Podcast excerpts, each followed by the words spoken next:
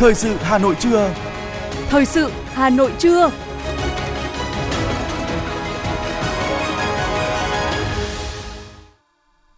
Võ Nam Phương Nga xin được đồng hành cùng quý vị thính giả trong 30 phút của chương trình thời sự trưa nay, thứ tư ngày 1 tháng 2 năm 2023. Những nội dung chính sẽ được đề cập đến trong chương trình. Học viện Chính trị Quốc gia Hồ Chí Minh phát động cuộc thi chính luận về bảo vệ nền tảng tư tưởng của Đảng. Hà Nội dồn lực lấy nước, gieo cấy lúa xuân. Tết 2023, vận tải phục hồi ấn tượng, tai nạn giao thông giảm trên cả 3 tiêu chí. Trong phần tin thế giới có những thông tin, các nghiệp đoàn tại Pháp kêu gọi tiếp tục đình công trong tuần tới.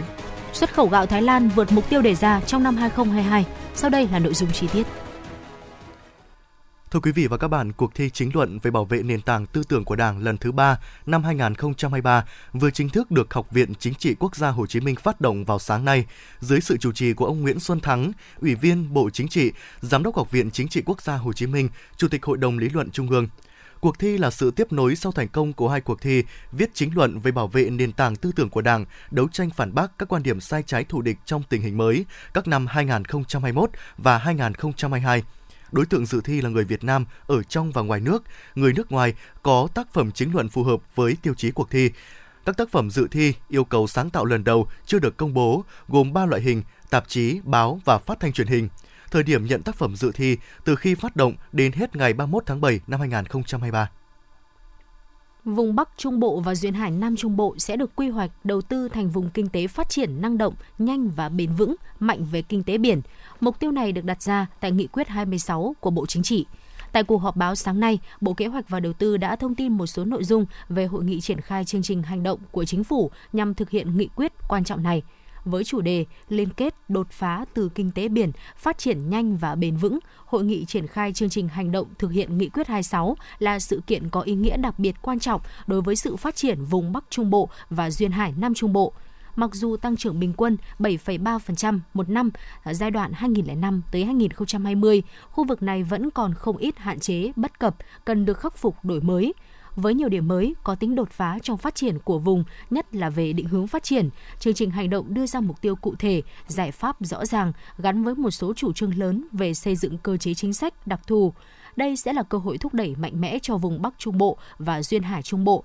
trở thành vùng phát triển năng động, nhanh và bền vững, mạnh về kinh tế biển – Hội nghị dự kiến sẽ được tổ chức tại Quy Nhơn, Bình Định, thu hút khoảng 800 đại biểu tham dự. Đáng chú ý có các nhà đầu tư trong và ngoài nước để trực tiếp kêu gọi huy động nguồn lực, hiện thực hóa các kế hoạch, mục tiêu chiến lược đã được đặt ra.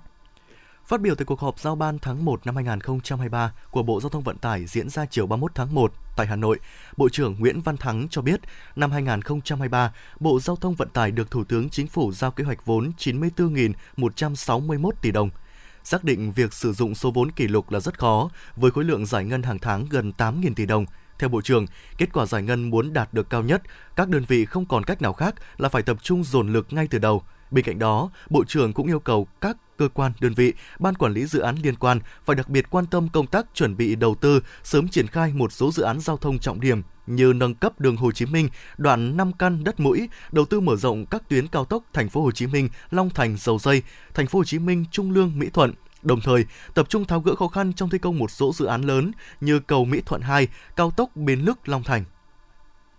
Chỉ còn 3 ngày nữa, thời tiết Hà Nội và các tỉnh thành phố miền Bắc sẽ bước vào thời kỳ lập xuân từ ngày 4 tháng 2, chính vụ gieo cấy lúa xuân 2023. Tuy nhiên, quan sát trên nhiều xứ đồng thuộc các huyện Sóc Sơn, Gia Lâm, Ba Vì, Phúc Thọ, nhiều diện tích đất sản xuất nông nghiệp khô trắng, chưa có nước đổ ải. Người dân các địa phương này rất mong cơ quan chức năng của thành phố đẩy nhanh tiến độ cấp nước để gieo cấy lúa xuân đúng khung thời vụ. Theo Tri Cục Thủy lợi và Phòng chống thiên tai Hà Nội, tính đến 7 giờ ngày 31 tháng 1, các doanh nghiệp thủy lợi thành phố đã cấp đủ nước cho hơn 41.100 ha, tương ứng với 50,68% tổng diện tích gieo cấy lúa vụ xuân 2023. Với kết quả này, Hà Nội là một trong ba tỉnh, thành phố có tỷ lệ diện tích được cấp đủ nước gieo cấy đạt thấp nhất khu vực Trung Du và Đồng bằng Bắc Bộ. Sau đợt điều chỉnh tăng ngay trước kỳ nghỉ Tết Nguyên đán Quý Mão, nhiều doanh nghiệp thép tiếp tục thông báo tăng giá thép xây dựng. Các loại thép phổ biến như thép cuộn, thép thanh vằn đều chứng kiến mức tăng từ 460 đến 710 000 đồng một tấn. Trong lần điều chỉnh này, thép Việt Nhật là thương hiệu có mức tăng mạnh nhất tới 710.000 đồng một tấn với hai loại thép thanh vằn D10 CB300 và thép cuộn CB240 lên 15,58 triệu đồng một tấn. Ở khu vực miền Bắc, thương hiệu thép Hòa Phát cũng điều chỉnh tăng 510.000 đồng một tấn đối với thép cuộn CB240. Giá bán của hai sản phẩm thép cuộn CB240 và thép thanh vằn D10 CB300 là thương hiệu thép này tại khu vực miền Bắc hiện lên 15,45 triệu đồng một tấn và 15,53 triệu đồng một tấn.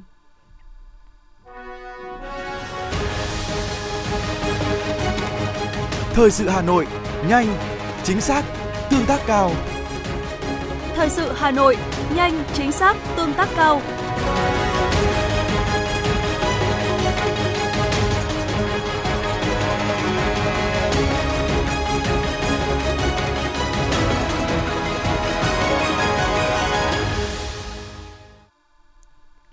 Ủy ban nhân dân thành phố Hà Nội đã ban hành quyết định về việc ủy quyền cho Ủy ban nhân dân cấp huyện giải quyết một số thủ tục hành chính thuộc thẩm quyền quyết định của Ủy ban nhân dân thành phố. Quyết định ủy quyền cho Ủy ban nhân dân cấp huyện giải quyết một số thủ tục hành chính thuộc thẩm quyền quyết định của Ủy ban nhân dân thành phố gồm thủ tục cấp giấy phép chặt hạ, dịch chuyển cây xanh nằm trên địa bàn một huyện và địa bàn thuộc phạm vi quản lý của Ủy ban nhân dân cấp huyện, thủ tục giải quyết chuyển quyền sử dụng đất đối với nhà ở xây dựng trên đất trống trong khuôn viên nhà ở cũ thuộc sở hữu nhà nước quy định tại khoản 3, điều 71 Nghị định số 99/2015 NDCP của Chính phủ. Thành phố cũng ủy quyền cho Ủy ban nhân dân cấp huyện giải quyết thủ tục cấp giấy phép di rời đối với công trình cấp đặc biệt, cấp 1, cấp 2, công trình không theo tuyến, theo tuyến trong đô thị, tín ngưỡng, tôn giáo, tượng đài, tranh hoành tráng, theo giai đoạn cho công trình không theo tuyến, theo giai đoạn cho công trình theo tuyến trong đô thị dự án. Thời hạn ủy quyền cho các thủ tục trên kể từ ngày 31 tháng 1 năm 2023 đến hết ngày 31 tháng 12 năm 2023. Thông tin về tình hình vận tải dịp Tết năm 2023, ông Trần Bảo Ngọc, vụ trưởng vụ vận tải Bộ Giao thông Vận tải cho biết, trong 7 ngày nghỉ Tết Nguyên đán, năng lực vận chuyển và chất lượng dịch vụ vận tải được nâng cao, không xảy ra hiện tượng người dân không có phương tiện để đi lại. Đáng chú ý, riêng về vận tải hàng không, ông Ngọc cho hay tổng sản lượng khách thông qua các cảng hàng không Việt Nam trong 7 ngày Tết đạt sấp xỉ 13.000 lần cất hạ cánh tăng 30 tăng 39%, hơn 1,9 triệu hành khách, tăng 58%. Các hãng hàng không Việt Nam vận chuyển hơn 967.000 hành khách và 1.550 tấn hàng hóa, tăng tương ứng 60,7% về hành khách và 28,4% về hàng hóa so với cùng thời điểm Tết Nguyên đán năm 2022. Thưa quý vị và các bạn, cùng với triển khai nhiệm vụ dạy và học, công tác đảm bảo an toàn giao thông được ngành giáo dục thị xã Sơn Tây đặc biệt quan tâm với nhiều hình thức đa dạng, nội dung thiết thực, đảm bảo an toàn cho học sinh khi đến trường. Tại trường tiểu học Lê Lợi, phường Lê Lợi, thị xã Sơn Tây, vào giờ tan tầm, mật độ phương tiện tham gia giao thông qua lại khu vực cổng trường tăng cao, tiềm ẩn nhiều nguy cơ về tai nạn giao thông. Xác định việc đảm bảo an toàn cho học sinh là nhiệm vụ quan trọng, ngay từ đầu năm học, nhà trường đã thực hiện nhiều biện pháp như tạo mặt bằng, kẻ vạch, chia ô, hướng dẫn phụ huynh để xe đúng vị trí khi đưa đón con đến trường. Kẻ vạch phân luồng cho xe ô tô đưa đón học sinh đỗ đúng nơi quy định, phân tuyến cho học sinh đi đúng làn đến khu vực xe đưa đón và khu vực có người nhà đến đón, tránh tình trạng ùn tắc giao thông cục bộ gây mất an toàn giờ tan trường. Cùng với đó, nhà trường triển khai ký cam kết chấp hành quy định an toàn giao thông giữa nhà trường, phụ huynh, cán bộ giáo viên, nhân viên và 100% học sinh để nâng cao ý thức tự giác chấp hành pháp luật khi tham gia giao thông. Ban giám hiệu nhà trường chủ động xây dựng phương án, kế hoạch tiếp tục triển khai và phát huy hiệu quả mô hình cổng trường an toàn giao thông. Hội phụ huynh học sinh cũng ký cam kết với các tài xế thực hiện nghiêm quy định khi tham gia giao thông, không được chở quá số người quy định, không phóng nhanh vượt ẩu, đón trả học sinh đúng thời gian, đúng nơi quy định. Bà Đoàn Thị Thanh Hương, hiệu trưởng trường tiểu học Lê Lợi, thị xã Sơn Tây cho biết. À, hỗ trợ với nhà trường thì các cái phối hợp các cái đoàn thể của ừ, ủy ban phường thì phụ huynh cũng chấp hành rất là nghiêm túc và giờ đón con thì cũng khá là thành công các con được các cô cho xếp hàng um, ra theo hướng mà đã bố mẹ đã dặn các con sẽ có một cái biển chỉ dẫn các con là khu học sinh chờ bố mẹ đón thì các con ra cái phía đằng sau sân rất là rộng rãi để chơi. Và phụ huynh để xe xếp hàng theo ngăn nắp theo lối như thế và có thể tự đi bộ vào cái khu vực đó để tìm con của mình để đón. Thì đấy là cái giải pháp nhà trường và cũng thấy là bước đầu thấy là rất là thành công cái văn hóa ờ, đón con xếp hàng xe và chờ đón con của ừ, phụ huynh cũng như là học sinh sẽ đi vào cái nền nếp Để nâng cao nền nếp và nhận thức cho học sinh, Ban giám hiệu các trường đã phối hợp với công an địa phương, đoàn thanh niên, đội thiếu niên tiền phong của trường phối hợp tuyên truyền đến các tri đội về kế hoạch, nhiệm vụ để giáo viên chủ nhiệm phụ trách phổ biến đến phụ huynh và học sinh của lớp. Cùng với đó, triển khai phân luồng khu vực đưa đón đúng khu vực mà nhà trường đã quyết định sẵn vào giờ cao điểm. Qua đó tạo chuyển biến về ý thức tự giác chấp hành các quy định an toàn giao thông của phụ huynh học sinh. Bà Nguyễn Thị Thông, hiệu trưởng trường Trung học cơ sở Phùng Hưng, thị xã Sơn Tây cho biết. À, bắt đầu từ vào năm học mới là chúng tôi đã có tổ chức các buổi tạo đàm để các em tìm hiểu à, và các chú công an phường thì về để tuyên truyền với các em học sinh thì các em rất là phấn khởi vui mừng được nói lên cái tiếng nói của mình trong nhận thức về thực hiện an toàn giao thông và các em cũng có những cái ký cam kết trong thực hiện an toàn giao thông. Chúng tôi có phân cho các em phấn đấu hướng với học sinh lớp 8 lớp 9 để phấn đấu vào cảm tình đoàn. Thì à, chúng tôi phân cho các em được à, theo dõi cái việc là đội mũ bảo hiểm rồi nhắc nhở đôn đốc với cha mẹ học sinh và cha mẹ học sinh cũng phải ký cái cam kết là đưa con đến trường để phải đảm bảo an toàn giao thông tránh đi hàng 3, hàng 4 để gây những cái vấn đề là ờ, không đảm bảo an toàn giao thông cho các em. Vì các em thực hiện rất là tốt. Chị Lê Thị Thanh, phụ huynh học sinh chia sẻ, chúng tôi luôn cập nhật tin tức được ban giám hiệu nhà trường, thầy cô giáo chủ nhiệm tuyên truyền về đảm bảo an toàn giao thông cho con em mình khi đến trường. Tôi và các phụ huynh khác đã phối hợp với nhà trường giáo dục tuyên truyền về tầm quan trọng cũng như các nguy cơ tiềm ẩn về tai nạn giao thông để các con nhận thức và chấp hành nghiêm những quy định của pháp luật khi tham gia giao thông. Trước đây thì mất uh, thời gian thì uh, khoảng tầm 10 đến 15 phút thì tôi mới tìm thấy con và đón con được và với đón con và cho xe ra khỏi À, cổng trường. Nhưng nay thì là do sự sắp xếp của nhà trường thì à, à, chỉ trong vòng 50 phút là tôi có thể là đưa con tôi đi về được an toàn khỏi cổng trường. Với sự nỗ lực vào cuộc của lực lượng chức năng, ngành giáo dục cùng sự tham gia của các phụ huynh học sinh, tình hình đảm bảo trật tự an toàn giao thông đối với học sinh trên địa bàn thị xã Sơn Tây thời gian vừa qua có nhiều chuyển biến tích cực. Hầu hết học sinh đã có ý thức tự giác đội mũ bảo hiểm khi tham gia giao thông, chấp hành tốt các quy định về an toàn giao thông.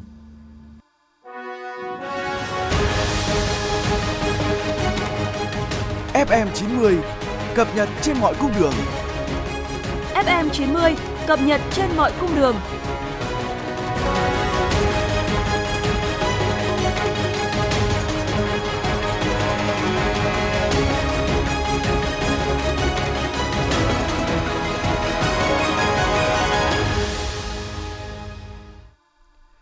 Thưa quý vị, Trung tâm Chiếu phim Quốc gia tổ chức đợt phim miễn phí kỷ niệm 93 năm ngày thành lập Đảng Cộng sản Việt Nam, mùng 3 tháng 2 năm 1930, mùng 3 tháng 2 năm 2023 và mừng xuân Quý Mão 2023 tại địa chỉ số 87 Láng Hạ, Ba Đình, Hà Nội. Có hai phim được chọn chiếu đợt này, gồm phim tài liệu Đoàn kết là sức mạnh và phim truyện điện ảnh Tôi thấy hoa vàng trên cỏ xanh. Trong đó, đoàn kết là sức mạnh nằm trong loạt phim Con đường đã chọn do Điện ảnh Quân đội Nhân dân thực hiện, khẳng định con đường độc lập, tự do, thống nhất đất nước vinh quang mà Đảng, Bác Hồ và nhân dân đã chọn. Phim truyện Tôi thấy hoa vàng trên cỏ xanh của đạo diễn Victor Vũ chuyển thể từ truyện dài cùng tên của nhà văn Nguyễn Nhật Ánh là một câu chuyện đầy cảm xúc về quê hương, gia đình, tuổi thơ của trẻ em Việt Nam. Phim phát hành năm 2015 và đã đoạt nhiều giải thưởng điện ảnh uy tín Đợt phim diễn ra từ ngày mùng 1 đến mùng 5 tháng 2 với các suất chiếu vào 19 giờ 40 hàng ngày. Vé mời miễn phí được phát tại quầy vé của Trung tâm Chiếu phim Quốc gia từ ngày 31 tháng 1. Từ ngày mùng 1 đến ngày 28 tháng 2, tại làng văn hóa du lịch các dân tộc Việt Nam, Đồng Mô, Sơn Tây, Hà Nội sẽ diễn ra các hoạt động văn hóa mừng Đảng, mừng Xuân Quý Mão 2023 với chủ đề Sắc xuân trên mọi miền Tổ quốc – Tham gia các hoạt động có hơn 200 người của 25 cộng đồng dân tộc đến từ 14, 14 tỉnh, đại diện cho các dân tộc vùng miền và khoảng 100 đồng bào thuộc 15 dân tộc vẫn hoạt động hàng ngày tại ngôi nhà chung. Chuỗi chương trình gồm các hoạt động nổi bật là hưởng ứng Tết trồng cây, đời đời nhớ ơn Bác Hồ và lễ hội mùa xuân, tái hiện lễ KT của dân tộc Chăm, giới thiệu trích đoạn nghi thức chậm đò ho của đồng bào thổ, trình diễn di sản văn hóa phi vật thể đại diện của nhân loại, nghệ thuật xòe thái. Vào các dịp cuối tuần sẽ có chương trình biểu diễn nghệ thuật ném bao vui xuân, nét đẹp văn hóa của đồng bào dân tộc Mông, lễ cúng bến nước đặc sắc của đồng bào Ba Na. Thưa quý vị và các bạn, hàng năm sau Tết Nguyên đán, nhiều địa phương trên cả nước đều tổ chức lễ hội. Để đảm bảo an toàn thực phẩm lễ hội xuân 2023, Hà Nội đã chủ động triển khai kiểm tra, giám sát trong sản xuất kinh doanh thực phẩm, đảm bảo quyền lợi người tiêu dùng và du khách. Tháng riêng là thời kỳ cao điểm tập trung đông người ở các khu di tích, danh làm thắng cảnh, nhu cầu sử dụng thực phẩm tăng cao. Hàng quán tại các lễ hội mọc lên như nấm, từ những quán ăn bề thế đến những gánh hàng rong tạm bợ bán bánh tráng, nem chua, xúc xích đều thu hút thực khách. Điểm chung của những quán ăn ở khu vực này là không được che đậy hay bảo quản kỹ càng. Vì vậy, ngộ độc thực phẩm trong mùa lễ hội là vấn đề chưa bao giờ hết nóng. Ông Đặng Thanh Phong, Chi cục trưởng Chi cục An toàn vệ sinh thực phẩm Hà Nội cho rằng, cần nâng cao nhận thức của những người kinh doanh thực phẩm tại các lễ hội để họ hiểu được tầm quan trọng của vấn đề này với sức khỏe người tiêu dùng. Bên cạnh đó, cần sự phối hợp chặt chẽ giữa các lực lượng chức năng với chính quyền địa phương để tăng cường kiểm tra điều kiện đảm bảo an toàn thực phẩm tại các lễ hội, sự kiện lớn trên địa bàn. Phải có sự vào cuộc ờ, đồng bộ từ các cấp các ngành, từ thành phố đến ờ, quận, huyện, thị xã và xã phường thị trấn. Ờ, trong đó là cái việc phối hợp giữa ba ngành là ngành y tế, ngành nông nghiệp và ngành công thương là cực kỳ quan trọng. Đối với việc đảm bảo cái an toàn thực phẩm từ khâu sản xuất lưu thông đến bảo quản à, vận chuyển và đưa lên sản à, à, bảo quản vận chuyển và đưa lên bàn ăn thì đòi hỏi cái phải có sự giám sát của các ngành. À, trong đó là phải các ngành thì phải tăng cường cái công tác à, thanh tra kiểm tra. À, trong quá trình thanh tra kiểm tra thì phải kịp thời phát hiện những cái à, thực phẩm không an toàn mà đưa vào à, chế biến à, à, thức ăn. Ngay từ những ngày đầu sau thời gian nghỉ lễ Cục Quản lý Thị trường Hà Nội đã chỉ đạo các đội quản lý thị trường tăng cường công tác kiểm tra, kiểm soát an toàn thực phẩm dịp lễ hội xuân. Điển hình phải kể tới việc kiểm tra an toàn thực phẩm tại lễ hội Chùa Hương Xuân Quý Mão 2023. Những ngày đầu xuân Quý Mão, rất nhiều người dân đã về Chùa Hương, huyện Mỹ Đức để đi lễ đầu năm. Để đảm bảo an toàn thực phẩm trong suốt thời gian diễn ra lễ hội, công tác kiểm tra kiểm soát an toàn thực phẩm tại các nhà hàng quán ăn được đặt lên hàng đầu. Cục Quản lý Thị trường Hà Nội đã chỉ đạo đội quản lý thị trường trên địa bàn huyện Mỹ Đức chủ động phối hợp với chính quyền địa phương, ban quản lý di tích tăng cường kiểm tra, kiểm soát an toàn thực phẩm đối với các cơ sở kinh doanh dịch vụ ăn uống trên địa bàn, tập trung vào những mặt hàng được người dân tiêu thụ nhiều trong dịp Tết và có yếu tố nguy cơ cao. Xử lý nghiêm những vi phạm về chất lượng và điều kiện an toàn trong sản xuất, kinh doanh thực phẩm theo quy định. Trong quá trình kiểm tra, giám sát, kết hợp làm tốt công tác tuyên truyền, giáo dục kiến thức các quy định pháp luật về đảm bảo chất lượng an toàn thực phẩm cho người sản xuất kinh doanh thực phẩm và người tiêu dùng. Ông Nguyễn Bá Hiền, trưởng ban quản lý khu di tích Thắng Cảnh Hương Sơn cho biết. Công tác vệ sinh an toàn thực phẩm và niêm yết giá đối với các cửa hàng dịch vụ kinh doanh trong lễ chùa Hương năm 2023 chúng tôi ờ, đã xây dựng kế hoạch và tuyên truyền đến các hộ kinh doanh là phải niêm yết giá và đảm bảo sức khỏe cho du khách cũng như người dân khi tham gia lễ hội phục vụ trong việc ăn uống và thực phẩm cũng phải có nguồn gốc và chúng tôi đã thành lập tổ kiểm tra liên ngành trong đó có y tế có quản lý thị trường và các ngành liên quan cộng với chính quyền địa phương sở tại để tập trung hướng dẫn và tuyên truyền bà con thậm chí xử lý ngay những ờ, trường hợp mà cố tình vi phạm không theo quy định của ban tổ chức là ở chủ Hương trong vấn đề an toàn vệ sinh thực phẩm cũng như niêm yết giá công khai tại các cửa hàng. Lãnh đạo Tổng cục Quản lý thị trường cho biết, những tháng đầu sau Tết Nguyên đán là dịp lễ hội xuân nên lực lượng quản lý thị trường sẽ tiếp tục chủ động phối hợp với chính quyền địa phương, ban quản lý các di tích, tăng cường kiểm tra kiểm soát an toàn thực phẩm, tập trung vào các nhóm sản phẩm tiêu thụ nhiều trong dịp Tết và lễ hội để đảm bảo an toàn thực phẩm, phục vụ nhân dân vui xuân an toàn, bảo đảm sức khỏe. Nếu có bất kỳ vấn đề gì, lực lượng chức năng sẽ phối hợp xử lý nghiêm các trường hợp vi phạm các quy định an toàn thực phẩm. Bà Chu Thị Thu Hương, Phó Tổng cục trưởng Tổng cục Quản lý thị trường cho biết. Tổng cục Quản lý thị trường đã chỉ đạo lực lượng quản lý thị trường trong cả nước phối hợp với các ờ, cơ quan, các đơn vị chức năng như là ờ, cơ quan y tế, cơ quan nông nghiệp, rồi bên ờ, công an ở địa phương thì là để kiểm tra kiểm soát và phát hiện xử lý nghiêm các cái hành vi vi phạm trong sản xuất kinh doanh nói chung và đặc biệt là cái mặt hàng kinh doanh thực phẩm. Thì cái công tác kiểm tra kiểm soát ấy thì cũng được quản lý thị trường các địa phương triển khai đến từng các cái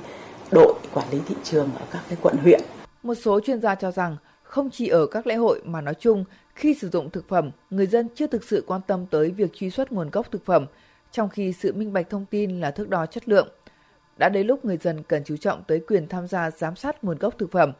Tuy vậy, chỉ giám sát thôi thì chưa đủ. Người tiêu dùng cần thêm các kênh thông tin mạnh hơn để sử dụng quyền lựa chọn hay tẩy chay sản phẩm, chứ không chỉ phản ứng giận dữ trên mạng xã hội và sau đó không làm được gì khác hơn. Ngoài ra, cơ quan chức năng nên quy định rõ ràng về việc công khai thường xuyên tên của các cơ sở và tên chủ các cơ sở vi phạm để người dân không sử dụng sản phẩm của các cơ sở này nữa. Đặc biệt, cần được đưa vào hồ sơ quản lý cơ sở vi phạm và hồ sơ này phải được liên thông rộng rãi, tránh tình trạng bị phạt ở quận này lại dễ dàng đổi tên cơ sở chạy sang quận khác.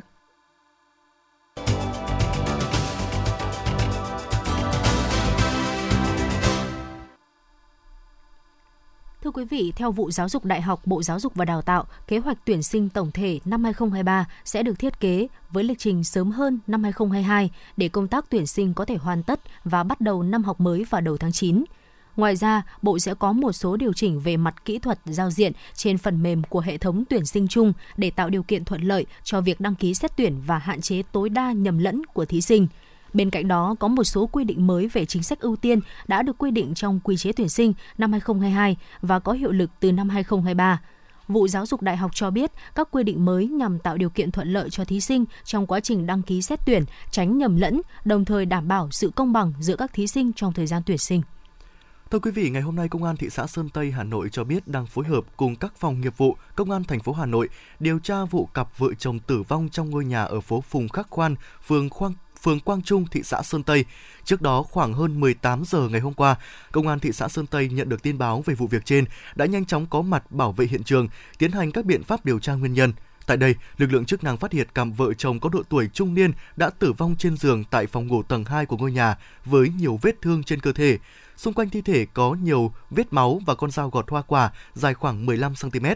Ngay sau đó trên mạng xã hội loan truyền thông tin về một vụ án mạng nghiêm trọng kèm theo hình ảnh công an phong tỏa hiện trường. Tuy nhiên, cơ quan chức năng khẳng định chưa thể kết luận mà phải căn cứ vào việc điều tra sau này. Hiện công an thị xã Sơn Tây đang phối hợp với phòng cảnh sát hình sự công an thành phố Hà Nội điều tra làm rõ vụ việc. Thông tin từ nhà cung cấp dịch vụ Internet tại Việt Nam cho biết, từ trưa 28 tháng 1, tuyến cáp quang biển Liên Á gặp sự cố khiến kết nối Internet Việt Nam đi quốc tế bị ảnh hưởng nghiêm trọng. Nguyên nhân được xác định do cáp bị đứt tại vị trí cách bờ Singapore khoảng 130 km. Sự cố làm mất toàn bộ lưu lượng kết nối Internet quốc tế từ Việt Nam đi Singapore của tuyến cáp này. Theo thông tin từ các nhà mạng, đến nay chỉ có sự cố trên nhánh S1H đã hoàn thành việc sửa chữa. Về các tuyến cáp quang biển gặp sự cố chỉ ảnh hưởng đến lưu lượng Internet đi nước ngoài. Trong khi đó, các dịch vụ và trang web đặt máy chủ tại Việt Nam sẽ không bị ảnh hưởng bởi sự cố này.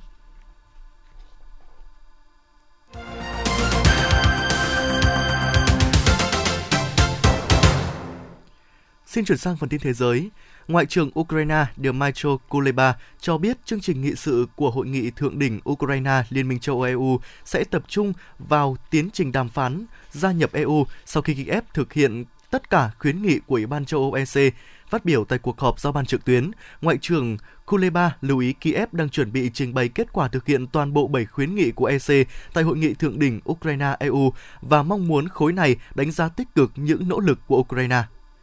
các nghiệp đoàn ở Pháp đã đưa ra lời kêu gọi chung về việc tổ chức hai ngày đình công và biểu tình tiếp theo, dự kiến được tổ chức trong tuần tới nhằm phản đối kế hoạch cải cách hệ thống lương hưu của Tổng thống Emmanuel Macron.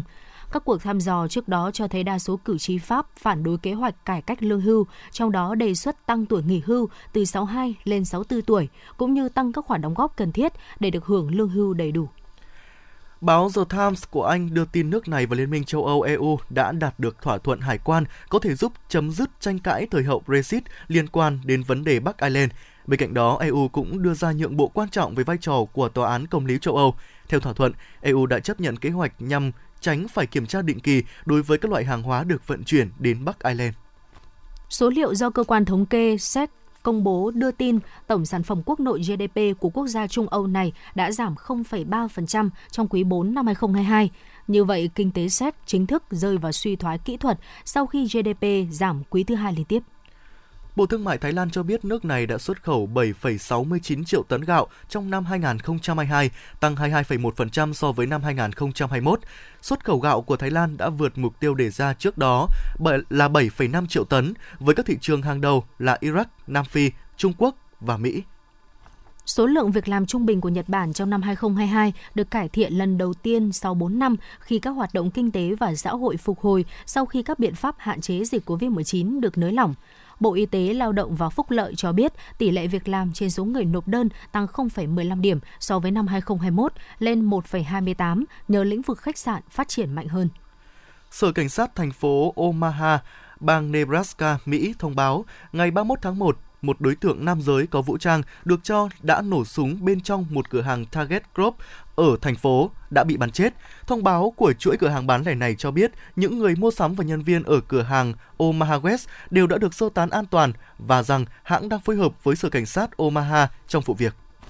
Giới chức cấp cao của Ủy ban Y tế Quốc gia Trung Quốc NHC vừa cho biết dịch COVID-19 tại Trung Quốc đã bước vào giai đoạn lây nhiễm ở mức độ thấp với số ca mắc mới giảm dần. NHC cho biết kể từ ngày 21 tháng 12 năm 2022, các phòng khám sốt và phòng khám đa khoa ở các cơ sở y tế cấp thị trấn và cộng đồng đã giảm so với xu hướng gia tăng trước đó và số lượng bệnh nhân từ ngày 21 tới ngày 27 tháng 1 vẫn ở mức độ thấp. Kể từ ngày hôm nay, Italy sẽ nới lỏng các biện pháp kiểm soát phòng chống COVID-19 đối với du khách đến từ Trung Quốc, thực hiện việc xét nghiệm ngẫu nhiên thay vì bắt buộc tại các sân bay của nước này. Nghị định mới sẽ có hiệu lực cho đến ngày 28 tháng 2. Phát biểu tại hội nghị công nghệ mạng ở Tel Aviv, Thủ tướng Israel Benjamin Netanyahu cho biết đơn vị tình báo mạng tinh nhuệ 8.200 đang đào tạo khoảng 20.000 sinh viên Israel với mục tiêu tạo ra một hệ thống vòng sắt phòng thủ không gian mạng của đất nước. Nhà lãnh đạo Israel cho rằng chính sách sử dụng chính những người đang trực tiếp làm công tác phòng thủ mạng để đào tạo cho thế hệ kế cận sẽ mang lại hiệu quả vượt trội.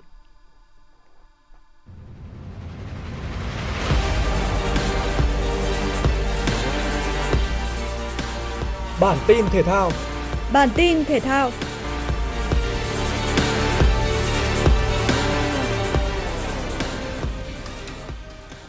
Công ty cổ phần bóng đá chuyên nghiệp Việt Nam VPF phối hợp cùng công ty trách nhiệm hữu hạn truyền hình FPT Play tổ chức lễ công bố nhà tài trợ chính các giải bóng đá chuyên nghiệp quốc gia 2023 với sự tham dự của đại diện Tổng cục Thể dục Thể thao và Liên đoàn bóng đá Việt Nam. Sau một mùa giải 2022 hợp tác thành công, thương hiệu nước tăng lực Sâm Ngọc Linh Night Group một sản phẩm thuần Việt của công ty cổ phần Sâm Ngọc Linh Con Tum, tiếp tục là nhà tài trợ chính, người bạn đồng hành của giải V-League 2023. Giải bóng đá vô địch quốc gia 2023 chính thức khởi tranh vào ngày 3 tháng 2 năm 2023 với tên gọi Naip V-League 1 2023. Bên cạnh đó, giải bóng đá hạng nhất quốc gia sẽ gắn với thương hiệu sản phẩm bia sao vàng của công ty cổ phần bia Hà Nội Nghệ Tĩnh. Đây cũng là nhà tài trợ chính của giải đấu. Theo đó, giải có tên gọi chính thức là giải hạng nhất quốc gia bia sao vàng Gold Star V-League 2 2023. Naiup V-League 2023 là cuộc đua tranh hấp dẫn giữa 14 câu lạc bộ chuyên nghiệp. Trong khi đó, giải hạng nhất quốc gia bia sao vàng Gold Star V-League 2 2023 dự kiến sẽ có 12 câu lạc bộ chuyên nghiệp tham dự và giải đấu sẽ diễn ra từ tháng 4 đến tháng 8 năm 2023. Câu lạc bộ Hoàng Anh Gia Lai đã có công văn thông báo có khả năng rút khỏi giải 2023 do không được quảng cáo nhãn hàng nước tăng lực của nhà tài trợ mới vì trùng với nhãn hàng độc quyền của V-League 2023. Tuy nhiên, trong thông cáo báo chí được công bố vào ngày 31 tháng 1, công ty cổ phần bóng đá chuyên nghiệp Việt Nam VPF vẫn cho biết Naiup V-League 2023 kỳ vọng tạo nên cuộc đua tranh hấp dẫn giữa 14 câu lạc bộ chuyên nghiệp, trong đó có sự góp mặt của Hoàng Anh Gia Lai. VPF cũng khẳng định rằng hợp đồng của họ và nhà tài trợ của mùa giải còn thời hạn đến 2024. VPF tôn trọng hợp đồng và điều khoản ký với nhà tài trợ, hy vọng việc đàm phán giữa Hoàng Anh Gia Lai với đối tác của mình sẽ đạt được kết quả tốt và mùa giải V-League 2023 sẽ diễn ra đúng lịch với sự tham dự của cả 14 câu lạc bộ. Cũng liên quan đến những xung đột về vấn đề nhà tài trợ giữa câu lạc bộ Hoàng Anh Gia Lai và ban tổ chức V-League. Trong một diễn biến mới, hình ảnh đại diện của câu lạc bộ Hoàng Anh Gia Lai đã bị gỡ trên trang chủ của công ty cổ phần bóng đá chuyên nghiệp VPF. Tiền vệ Tuấn Anh của câu lạc bộ Hoàng Anh Gia Lai đã không còn xuất hiện trên website của công ty VPF khi giới thiệu về Night V-League 2023. Như vậy, hình ảnh mới quảng bá cho V-League chỉ còn 6 cầu thủ đại diện cho 6 câu lạc bộ, gồm Hải Huy của Hải Phòng, Tuấn Hải câu lạc bộ Hà Nội, Rafael của Toberland Bình Định, Tiến Linh BKMX Bình Dương, Hoàng Đức câu lạc bộ Viettel và Quế Ngọc Hải của Sông Lam Nghệ An. Điều này cho thấy rất có thể đội bóng Phú Núi sẽ không góp mặt tại mùa giải Night World V-League năm nay. Việc hạt giống số 1 Rafael Nadal bị loại ngay ở vòng 2 nội dung đơn nam có lẽ là bất ngờ lớn nhất tại giải quần vợt Australia mở rộng 2023. Thất bại này không những khiến cây vợt kỳ cựu người Tây Ban Nha không thể bảo vệ thành công chức vô địch, mà còn chịu nhiều tổn thất và rủi ro không nhỏ. Lý giải cho trận thua 0-3 trước đối thủ Mackenzie của Mỹ, Nadal cho biết anh không đạt được thể trạng tốt nhất, bị đau ở hông và chân trái trong quá trình thi đấu. Cây vợt 36 tuổi, chủ nhân của 22 danh hiệu Grand Slam, đã trở về Tây Ban Nha nghỉ ngơi và theo kết quả kiểm tra y tế mới nhất, thì chấn thương hông mà Nadal gặp phải đã nghiêm trọng hơn chẩn đoán ban đầu. Đội ngũ y tế cho biết anh sẽ phải trải qua quá trình vật lý trị liệu để phục hồi chấn thương cơ hông và chân trái. Rafael Nadal cần nghỉ khoảng 2 tháng mới có thể trở lại tập luyện. Điều đó đồng nghĩa với việc vua sân đất nện sẽ bỏ lỡ những giải đấu sân cứng sắp tới, trong đó có hai Master 1000 tại Mỹ vào tháng 3. Anh chỉ có thể quay lại thi đấu vào mùa đất nện từ tháng 4 để hướng đến nhiệm vụ bảo vệ chiếc vô địch Pháp mở rộng cuối tháng 5. Thất bại vừa rồi cũng là lần đầu tiên Nadal bị loại sớm như vậy tại một giải Grand Slam sau 7 năm. Anh bị trừ tới 1.955 điểm, từ vị trí số 2 đã tụt xuống xếp thứ 6 thế giới. Dự báo thời tiết vùng châu thổ sông Hồng và khu vực Hà Nội chiều và tối ngày 1 tháng 2. Vùng đồng bằng Bắc Bộ, thời tiết chiều không mưa, đêm có mưa phùn và sương mù, nhiệt độ từ 18 tới 23 độ C. Vùng núi Ba Vì, Sơn Tây, thời tiết chiều không mưa, đêm có mưa phùn và sương mù, nhiệt độ từ 18 tới 21 độ C. Khu vực ngoại thành từ Phúc Thọ tới Hà Đông, thời tiết chiều không mưa, đêm có mưa phùn và sương mù, nhiệt độ từ 18 tới 22 độ C. Khu vực phía Nam từ Thanh Oai, Thường Tín đến Ứng Hòa, thời tiết chiều không mưa, đêm có mưa phùn và sương mù, nhiệt độ từ 18 tới 22 độ C. Khu vực Mê Linh, Đông Anh, Sóc Sơn, thời tiết chiều không mưa, đêm có mưa phùn và sương mù, nhiệt độ từ 18 tới 21 độ C. Trung tâm thành phố Hà Nội, chiều không mưa, đêm có mưa phùn và sương mù, nhiệt độ từ 18 tới 22 độ C. Quý vị và các bạn vừa nghe chương trình thời sự của Đài Phát thanh Truyền hình Hà Nội, chỉ đạo nội dung Nguyễn Kim Khiêm, chỉ đạo sản xuất Nguyễn Tiến Dũng, tổ chức sản xuất Trà My, đạo diễn Kim Oanh, phát thanh viên Võ Nam Phương Nga cùng kỹ thuật viên Kim Thoa thực hiện. Xin kính chào và hẹn gặp lại.